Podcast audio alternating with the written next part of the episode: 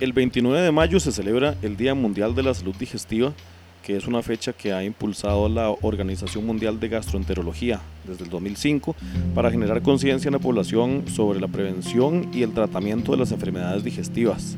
En función de eso y de algunas cosas que vamos a hablar en este episodio, fue que nos pareció pertinente invitar a un especialista que pudiera aclararnos dudas sobre por qué la incidencia tan fuerte de enfermedades gastrointestinales que en el equipo acá tenemos algunas personas que las han vivido en carne propia. Sí, bueno, en el equipo de Good Food lo vemos y lo vemos también en los clientes todo el tiempo, ¿verdad? Entonces, creo que muchas de las preguntas que tenemos es si esto es algo que está empezando a pasar hasta ahora o era algo que ya venía pasando desde hace mucho rato y de todo eso vamos a hablar en el episodio de hoy en La Buena Mesa.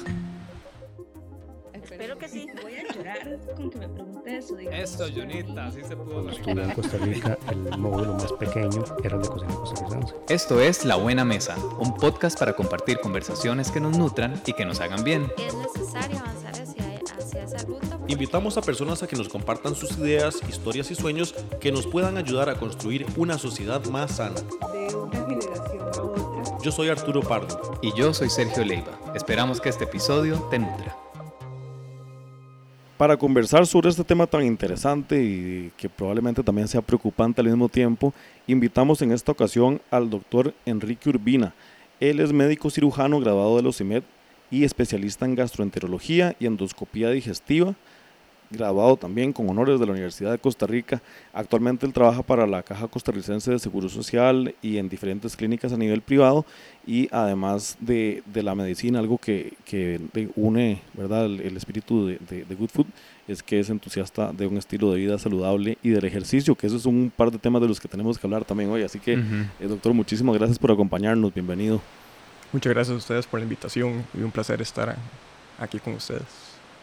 Un poco de, bueno, como comentábamos, la idea de este episodio surgió también porque tenemos algunas personas cerca que... eh, Personas jóvenes. Además, es importante decirlo. Ajá, personas cerca de la juventud que, que ya han sido eh, diagnosticadas con padecimientos eh, gástricos. Em, tal vez podemos comenzar un poco hablando, si esto que decía Sergio, si esto es algo como que se ha dado, ¿verdad? Como que ha venido en incremento en los últimos años, o sea, siempre ha sido así, ¿verdad? Y cómo, cómo se explica eso. Claro, bueno, sí, en, en las últimas décadas ha habido un cambio en, en las enfermedades gastrointestinales. Antes, a, a inicios de los 90 y en las décadas de los 50, pues las enfermedades más frecuentes eran enfermedades infecciosas, eh, parasitarias, eh, bacterianas y demás. En cuanto empezó la industrialización, la sanitización de, del agua, eh, empezaron a distribuirse los antibióticos de forma masiva, eh, pues empezó a haber cambios en, las enfermedades gastrointestinales, moviéndose de las, de las infecciosas hacia las funcionales. Y pues eh, es cierto que, estas enfermedades han venido en aumento en la, en la última década y cada vez se les está prestando más, más, más atención. ¿Que ¿Cuáles serían ejemplos de esas, de esas enfermedades? Claro, eh, síndrome dispéptico o la dispepsia, síndrome de intestino irritable, eh, son como el prototipo de las enfermedades funcionales, ¿verdad? Y otras que vienen también en aumento, pero no son funcionales, eh, sería la enfermedad inflamatoria intestinal. Porque ¿cómo se define una enfermedad funcional? Realmente una enfermedad funcional es una enfermedad en la que se descartó una causa orgánica. O sea, no hay una causa orgánica que podamos tratar o documentar que sea la causante de los síntomas del paciente. Pero cuando usted dice una, una causa orgánica, ¿qué significa eso? Claro, Porque bueno, me, me siento aquí como cuando uno se siente con el doctor y es como necesito que me lo explique más. Por supuesto. Es- depende, depende. Hablemos primero de, de la dispepsia o el síndrome dispéptico. ¿De acuerdo? Es, es- son esos síntomas en la parte superior del abdomen. en- se llama el epigastrio, que el paciente refiere ardor o dolor en la, en la boca del estómago, que se asocia a náuseas, que come un poquito y ya se siente muy lleno, o que el paciente siempre, siempre está lleno. Entonces, eso se llama dispepsia. Generalmente es un trastorno funcional, pero hay que descartar causas orgánicas, como cuáles infección por Helicobacter pylori, que no tengan enfermedad ulcerosa, que no tengan enfermedad por reflujo o que no tenga un cáncer. Descartando esas enfermedades, uno podría poner, o sí, ponerle el sello de que tiene un trastorno funcional y que tiene una dispepsia o un síndrome dispéptico, ¿de acuerdo?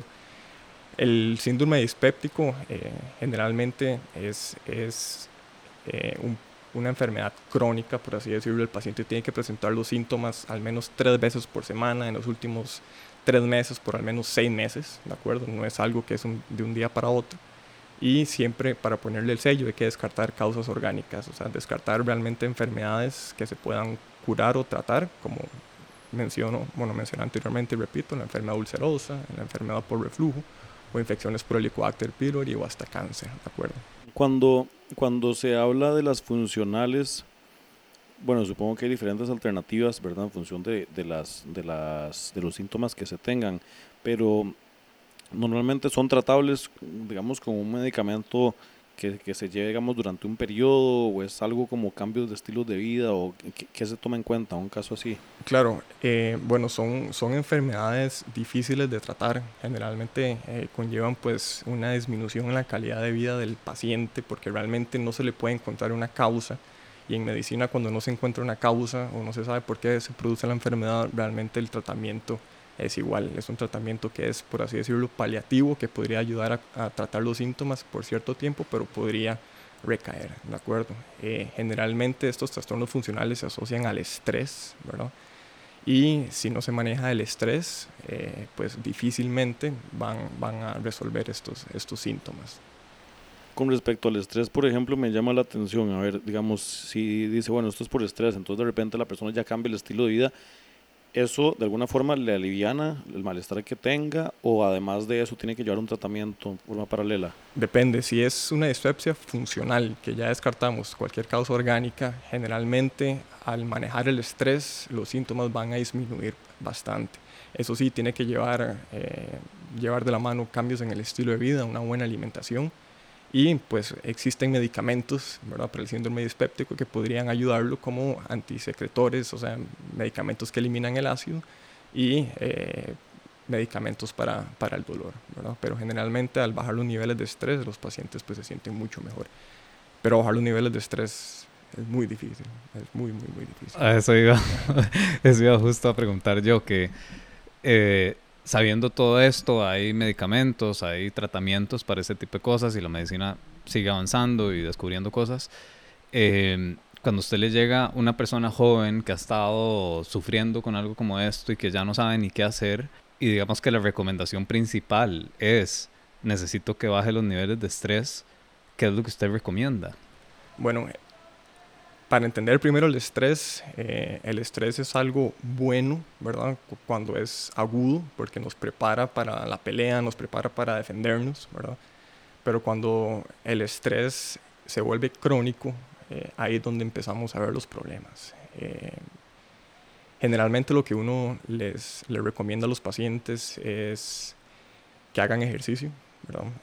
es una buena forma de liberar el estrés, meditación, que busquen algún hobby, algún pasatiempo, que traten de buscar eh, eh, esa situación que, que, más les estresa y bueno, que traten de hacer lo, lo que les hace feliz, ¿verdad?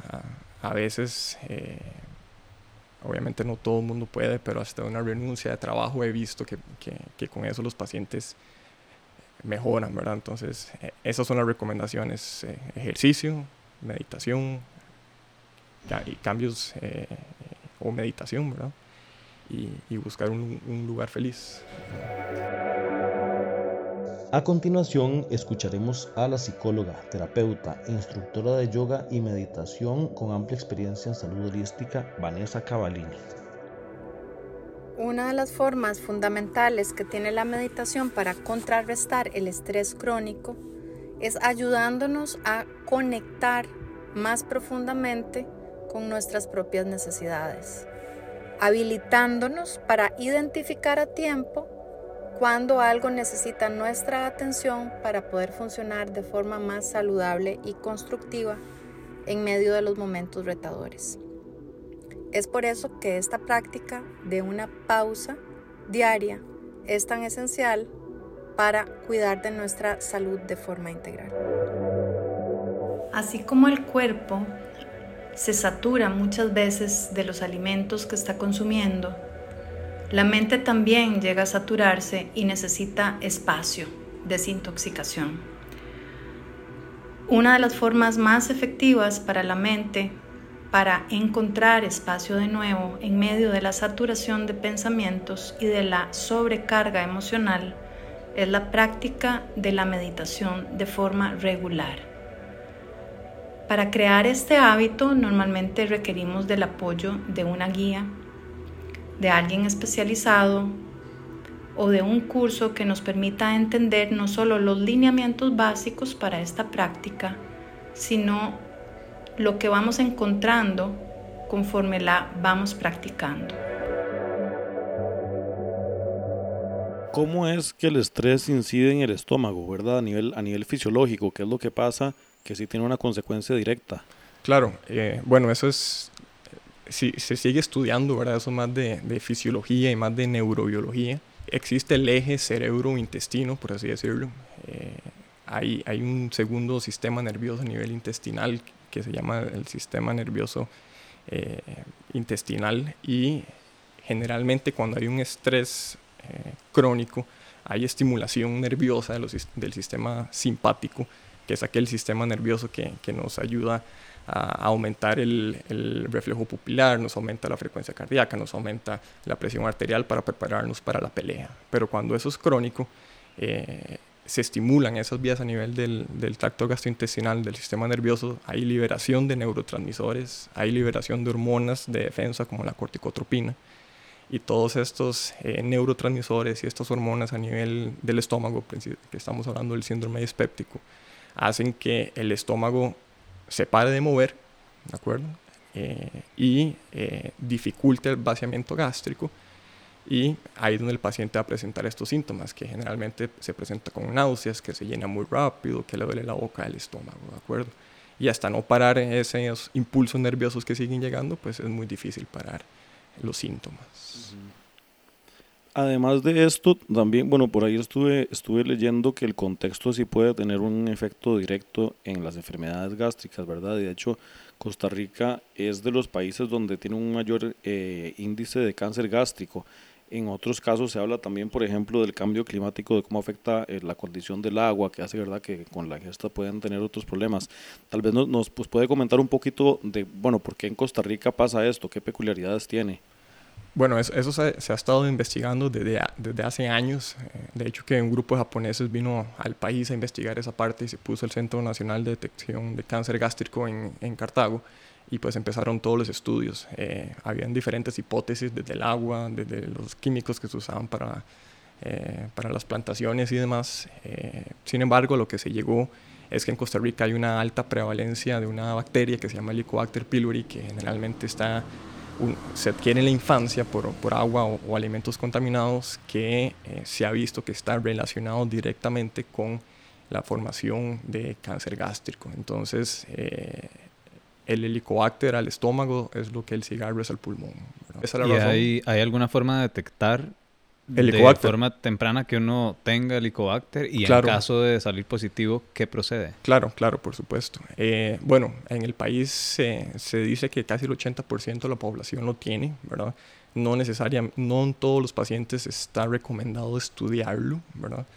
pero sí en pacientes, ¿en, ¿en, cuáles pacientes? Pacientes que tuvieron antecedentes familiares de cáncer de estómago, pacientes que tuvieron cáncer de estómago, pacientes que tienen síndrome dispéptico, hay que estudiarlos por Helicobacter pylori. Y eh, se puede hacer de varias maneras. Eh, generalmente las que más utilizamos es por medio de un examen de heces que documenta si existe el antígeno o por medio de una gastroscopía tomando una biopsia, ¿de acuerdo? Si sale positivo, pues se le da tratamiento antibiótico, es un poco fuerte, son dos antibióticos y se da por 14 días y un mes después se, se repite el examen de heces o se le puede hacer una gastroscopia control para ver si la bacteria se erradicó.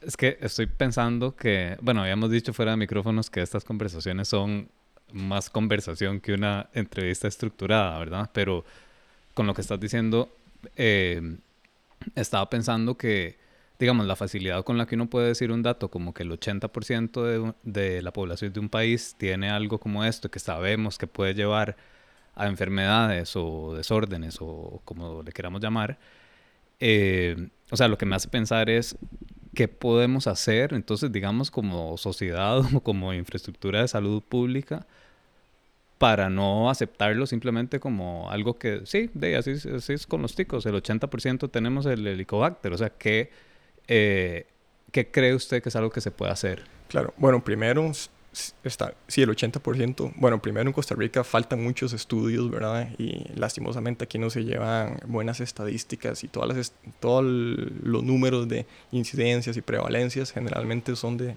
Estados Unidos o de Europa y tenemos que acuñarlos porque nosotros no tenemos estadísticas, ¿de acuerdo? Eh, se dice que en el país es más o menos del 80%, el porcentaje que desarrolla cáncer es el mínimo, ¿de acuerdo? Pero eh, es un riesgo y por eso hay que descartarlo. La mayoría de pacientes que, que tienen Helicobacter pylori van a estar asintomáticos y no van a tener ningún síntoma y puede ser que se mueran sin saber que tuvieron la bacteria y, y no tuvo ninguna repercusión la otra gran cantidad de pacientes probablemente se manifiesten con una úlcera o con gastritis, ¿de acuerdo? Y es la gran minoría los que se eh, manifiestan con un cáncer gástrico. Pero ahí es donde llega la pericia del médico del EVAIS o de la clínica o el mismo gastroenterólogo que a preguntar al paciente si tiene antecedentes de cáncer de estómago, si tiene algún síntoma gastrointestinal, para, pues para pensar eh, a ver si tiene la bacteria, documentársela y erradicarla. Ahora, dentro de esta respuesta mencionó la gastritis, que de alguna forma siento que es algo que uno se acostumbra a escuchar, que la gente lo tiene y como que, ¿verdad?, vive con eso. La gastritis es, digamos, de alguna forma dentro de las, dentro de las enfermedades funcionales que estaba hablando, ¿verdad?, que pueden llegar a corregirse de alguna manera, puede ser como corregida completamente, como decir, tuve gastritis hasta los 35 y después de eso ya o en realidad es algo que efectivamente la gente tiene que acostumbrarse a vivir con este tipo de enfermedades? Claro, la gastritis es un término eh, mal utilizado. La gastritis realmente es un término endoscópico que podemos ver nosotros por, medio de la gastroscopía o lo puede ver el patólogo por medio del de el microscopio donde ve inflamación y ve gastritis, que eso quiere decir inflamación, ¿verdad? Generalmente se debería decir dispepsia o síndrome dispéptico, ¿de acuerdo? Entonces ahí volvemos a lo que veníamos hablando al principio, ¿verdad? ¿Por qué es que tiene dispepsia? Si es que tiene una úlcera, si es que tuvo reflujo, si es que tiene cáncer, ¿verdad? Entonces, o si es una dispepsia por un trastorno funcional que el, el estrés lo, lo, está matando. Claro. Y hablando justamente de la gastritis, que es algo que de repente uno escucha mucho en personas jóvenes, además de la del, del, tema que estábamos hablando antes, de los hábitos, del estrés, que puede ser por temas laborales o de pareja, etcétera, puede también haber una predisposición específicamente con el caso de la dispepsia, ya para mencionar el, término correcto. Claro, bueno, depende. Si es una dispepsia funcional, ¿verdad? Que haya eh, un peso hereditario genético, pues realmente no. En cuanto a la dispepsia funcional o todos los trastornos funcionales, sí sabemos que es más frecuente en pacientes jóvenes que generalmente están en su pico de edad productiva, ¿verdad? que están más expuestos a, al estrés, al trabajo, a las horas en el tráfico, y eh, es más frecuente en mujeres. Eh, realmente no se sabe, pero eh, las explicaciones han mencionado desde de, de, de, hormonal, ¿verdad? o a la forma de manejar el estrés que es diferente a, a, a los hombres, pero realmente no hay una, una predisposición para padecer de, de dispepsia. Eh, siempre descartar el Helicobacter pylori, que hacer una gastro que no tenga una enfermedad ulcerosa, que no tenga reflujo. Y ya descartando cualquier organicidad, uno ya puede enfocarse en la dispepsia funcional y buscar medidas alternativas para, para solucionar el problema al paciente.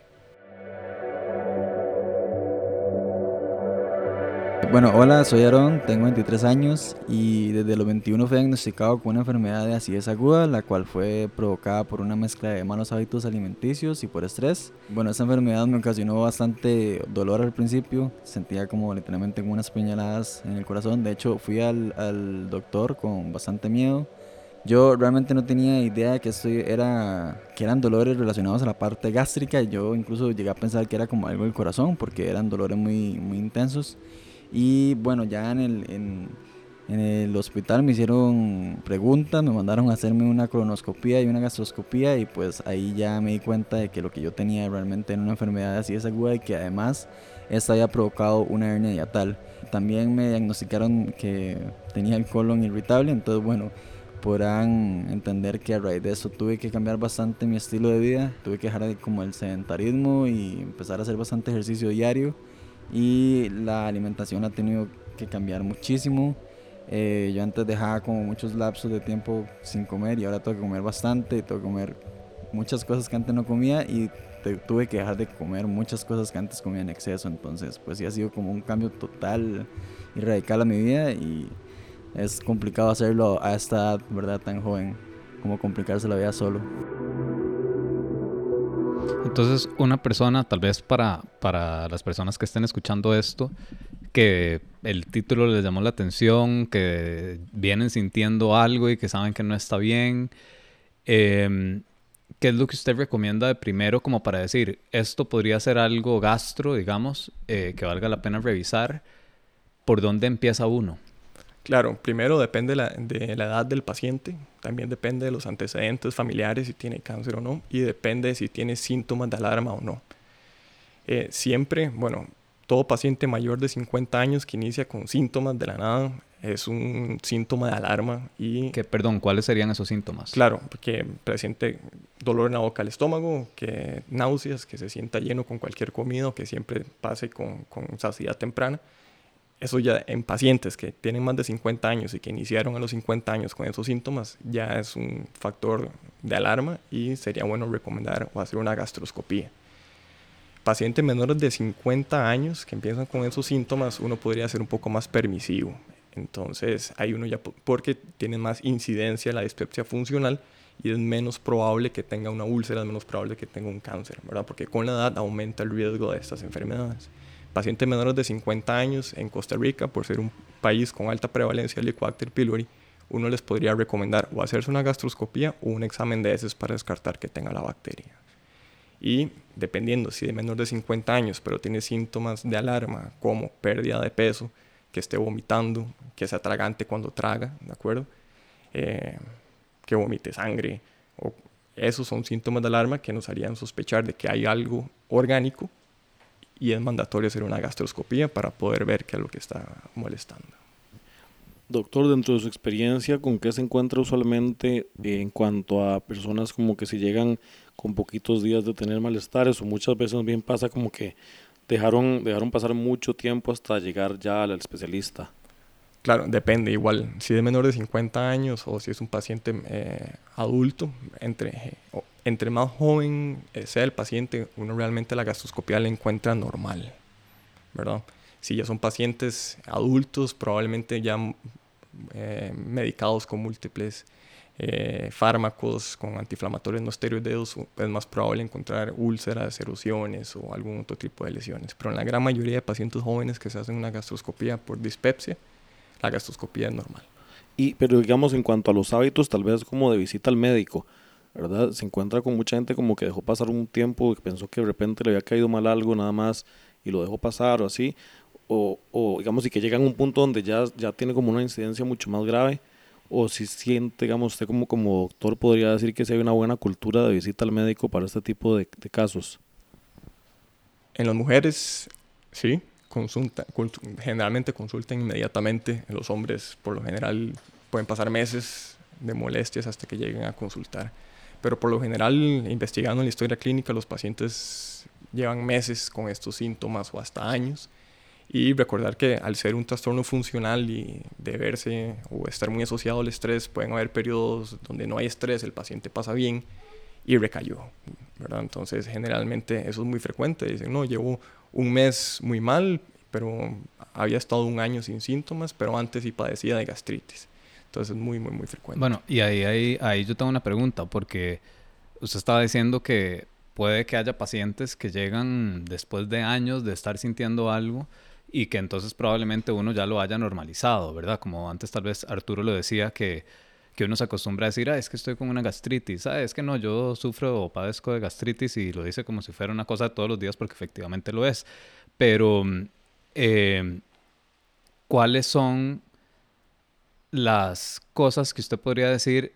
Es que si usted todos los días siente esto, eso no está bien.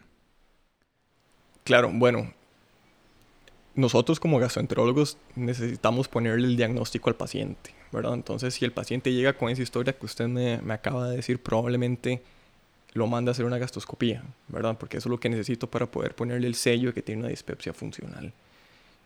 Si la gastroscopía sale normal, pues eh, trataría de educarlo, enseñándole que lo que tiene es un trastorno funcional que se controla, que no se cura, ¿verdad? pero que puede mejorar con diferentes técnicas. ¿verdad? Pero hasta no descartar todas las otras enfermedades. Pero ahí pongo un ejemplo porque lo oímos nosotros muy a menudo en Good Food y es, este, ah, no, es que yo soy súper estreñida, por ejemplo. Nunca, de sí, nunca voy al baño, me cuesta un montón. Eh, ¿Qué tanto podría ser esos síntomas de, de algo a nivel gastrointestinal? Claro, claro. Primero, bueno, depende de la edad. Eso es, eso es muy importante. Eh, y si tiene síntomas de alarma, pero si es solo estreñimiento, ¿verdad? Uno podría decir, bueno, será estreñimiento eh, porque está, hubo cambios en, en, en, los hábitos alimenticios, porque tiene un periodo de estrés, ¿verdad? Ya empezamos a hablar del síndrome intestino irritable, ¿verdad? Entonces, dependiendo igual si tiene síntomas de alarma o no tiene síntomas de alarma, o dependiendo de la edad, uno podría investigar por medio de una colonoscopia, ¿de acuerdo? O tratando como si fuera un síndrome intestino irritable. Si ella mejora, se le podría dar chance. Pero si no mejoría, se haría la colonoscopia. ¿Para qué? Igual que el síndrome dispéptico, descartar que no haya ninguna causa orgánica. Entonces no hay que acostumbrarse a los síntomas.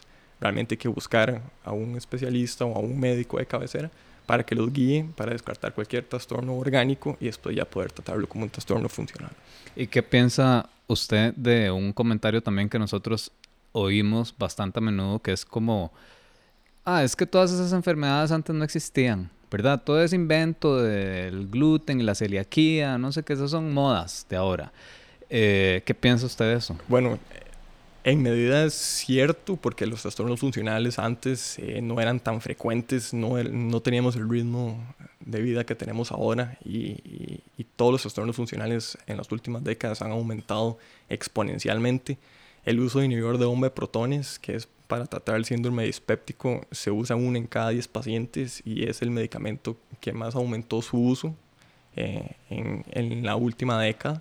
Y eh, aumentó un 200% en 10 años y es, y es demasiado.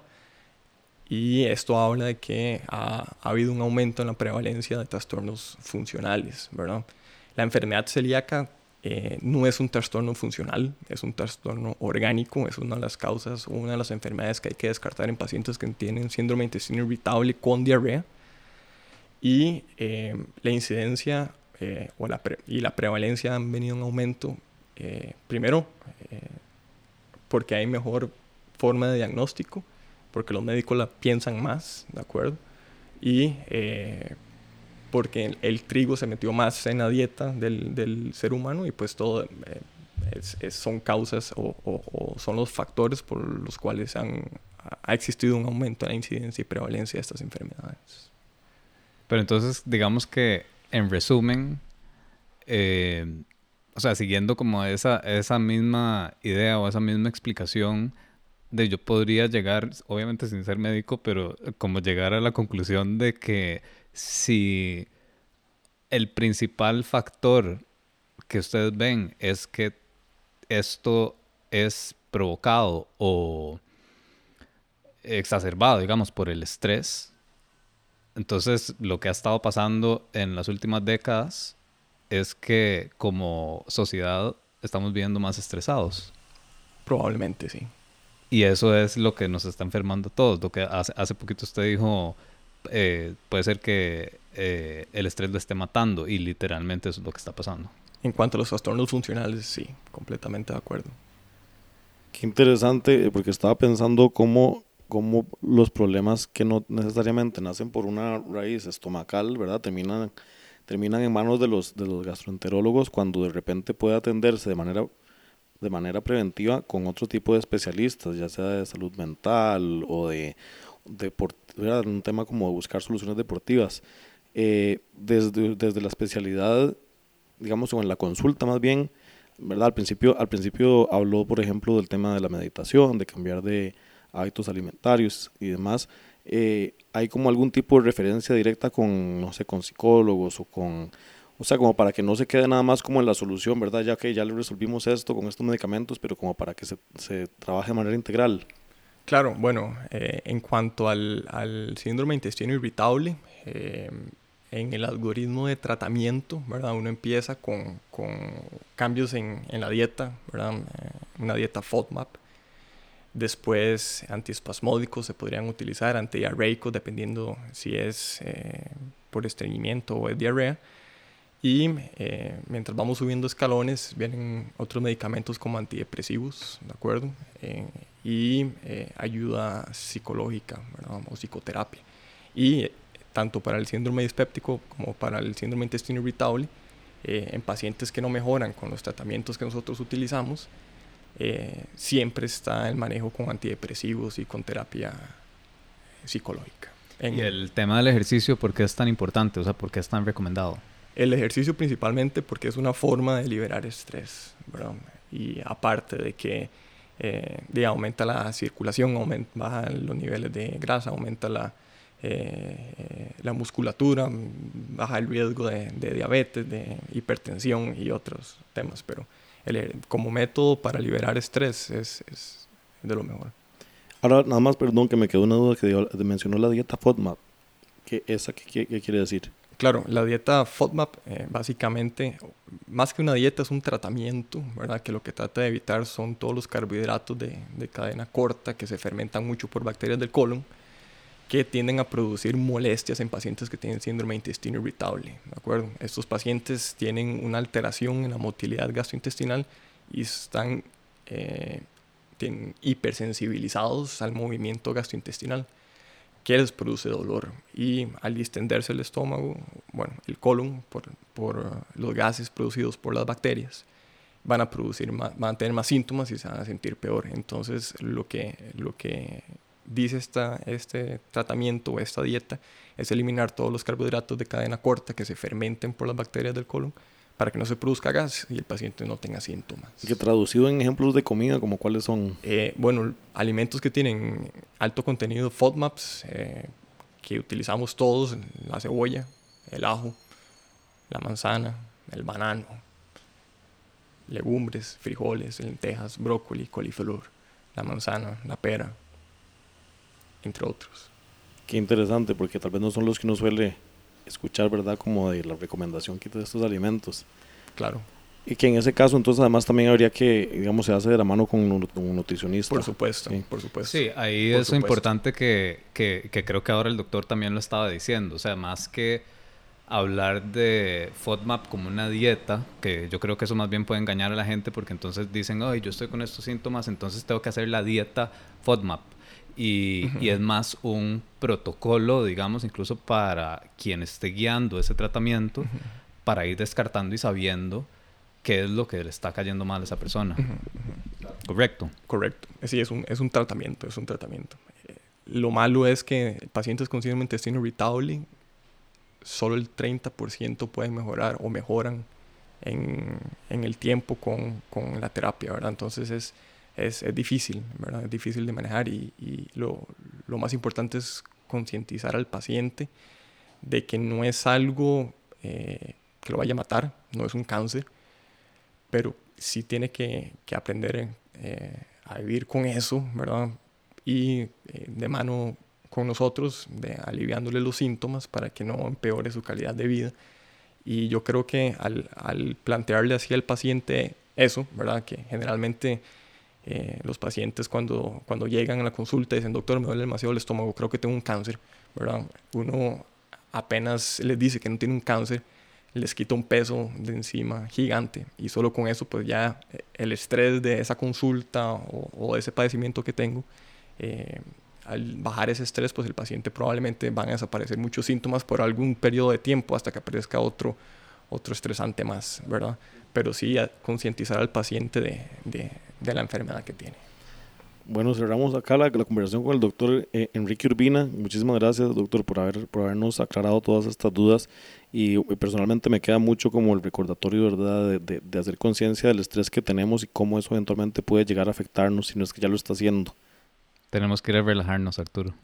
Terminemos este episodio y vamos a, a, relajarnos. Muchísimas gracias por acompañarnos en otro episodio de La Buena Mesa y muchas gracias al doctor de nuevo. A ustedes muchas gracias. La Buena Mesa es un podcast de Good Food. Si te gustó lo que escuchaste, suscríbete a este podcast en tu plataforma favorita y ojalá puedas recomendarlo. Este episodio fue realizado por Sergio Leiva y Arturo Pardo. Edición Arturo Pardo. Música y branding sonoro por Pipa Fábrica de Sonidos. Encontra más contenido que nutre en goodfoodcr.com barra blog. En una sociedad más sana, ganamos todos.